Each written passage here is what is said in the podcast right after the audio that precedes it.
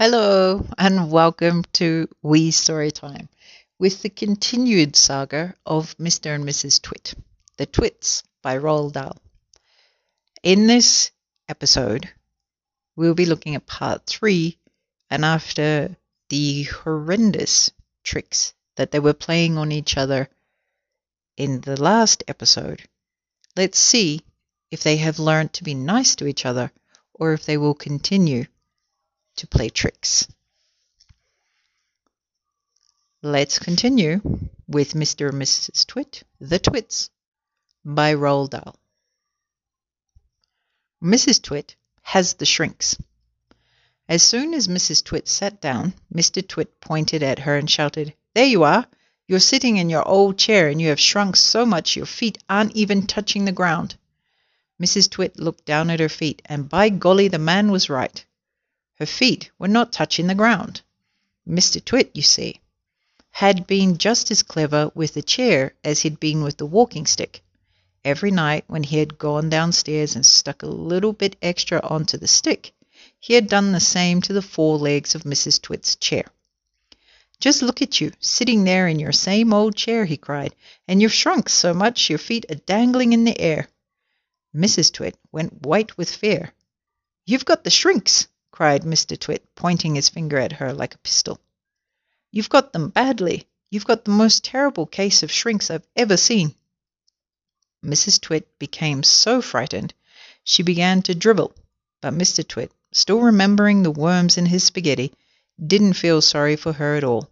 I suppose you know what happens to you when you get the shrinks, he said. What? gasped Mrs. Twit. What happens? Your head shrinks into your neck, and your neck shrinks into your body, and your body shrinks into your legs, and your legs shrink into your feet, and in the end there's nothing left except a pair of shoes and a bundle of old clothes. I can't bear it, cried Mrs. Twit. It's a terrible disease, said Mr. Twit. The worst in the world. How long have I got? cried Mrs. Twit. How long before I finish up as a bundle of old clothes and a pair of shoes? Mr. Twit put on a very solemn face. At the rate you're going, he said, shaking his head sadly, I'd say not more than ten or eleven days. But isn't there anything we can do? cried Mrs. Twit. There's only one cure for the shrinks, said Mr. Twit. Tell me, she cried. Oh, tell me quickly. We'll have to hurry, said Mr. Twit. I'm ready. I'll hurry. I'll do anything you say, cried Mrs. Twit. You won't last, you won't last long if you don't, said Mr. Twit, giving her another grisly grin. What is it I must do? cried Mrs. Twit, clutching her cheeks. You've got to be stretched, said Mr. Twit. Mrs. Twit gets a stretching. Mr. Twit led Mrs. Twit outdoors, where he had everything ready for the great stretching. He had 100 balloons and lots of string. He had a gas cylinder for filling the balloons. He had fixed an iron ring into the ground. Stand here, he said, pointing to the iron ring. He then tied Mrs. Twit's ankles to the iron ring. When that was done, he began filling the balloons with gas. Each balloon was on a long string, and when it was filled with gas, it pulled on its string, trying to go up and up. Mr. Twit tied the ends of the strings to the top half of Mrs. Twit's body.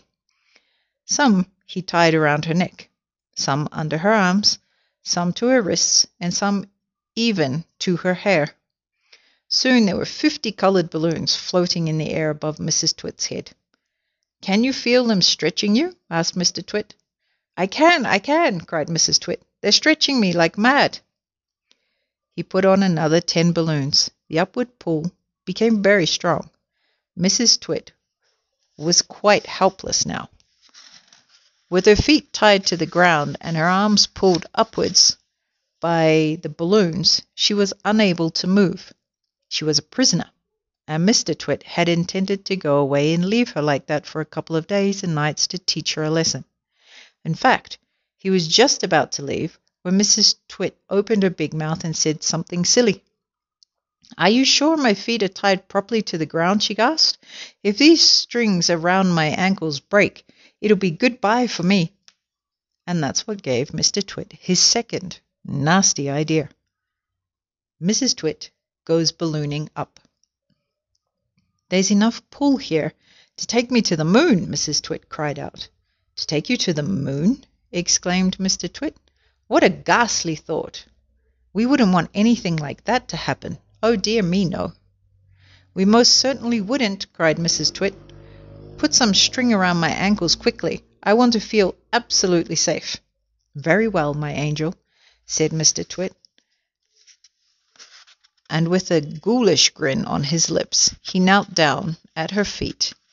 He took out a knife from his pocket, and with one quick slash, he cut through the strings holding Mrs. Twit's ankles to the iron ring. She went up like a rocket. Help! she screamed. Save me! But there was no one saving her now. In a few seconds she was high up in the blue sky and climbing fast. Mr. Twit stood below looking up. What a pretty sight, he said to himself. How lovely all those balloons look in the sky. And what a marvellous bit of luck for me. At last the old hag is lost and gone forever. Mrs. Twit comes ballooning down. Mrs. Twit may have been ugly, and she may have been beastly, but she was not stupid. High up there in the sky she had a bright idea. If I can get rid of some balloons, she said to herself, I will stop going up and start to come down. She began biting through the strings that held the balloons to her wrists and arms and neck and hair. Each time she bit through a string and let the balloon float away, the upward pull got less and less, and her rate of climb slowed down. When she had bitten through twenty strings, she stopped going up altogether. She stayed still in the air. She bit through one more string. Very, very slowly she began to float downwards. It was a calm day. There was no wind at all. And because of this, Mrs. Twit had gone absolutely straight up. She now began to come absolutely straight down. As she floated gently down, Mrs. Twit's petticoat billowed out like a parachute, showing her long knickers. It was a grand sight on a glorious day, and thousands of birds came flying in from miles around to stare at this extraordinary old woman in the sky. Mr. Twit gets a horrid shock. Mr. Twit, who thought he had seen his ugly wife for the last time, was sitting in the garden celebrating with a mug of beer. Silently Mrs. Twit came floating down. When she was about the height of the house above Mr. Twit, she suddenly called out at the top of her voice, Here I come, you grisly old grunion, you rotten old turnip, you filthy old frumpet. Mr. Twit jumped as though he'd been stung by a giant wasp. He dropped his beer. He looked up. And he gaped. He gasped. He gurgled. A few choking sounds came out of his mouth. Oh, he said. Ah! Ouch! I'll get you for this, shouted Mrs. Twit. She was floating right down on top of him. She was purple with rage and slashing the, the air with her long walking stick, which she had somehow managed to hang on to all this time. I'll swish you to a swazzle, she shouted. I'll swash you to a swizzle. I'll gnash you to a nozzle. I'll nosh you to a nazzle. And before Mr. Twit had time to run away, this bundle of balloons and petticoats and fiery fury landed right on top of him, lashing out with the stick and cracking him all over his body. So we have seen that they are not a very nice couple to each other. Let's hope that they are learning how to be nice to each other in the next part of this story.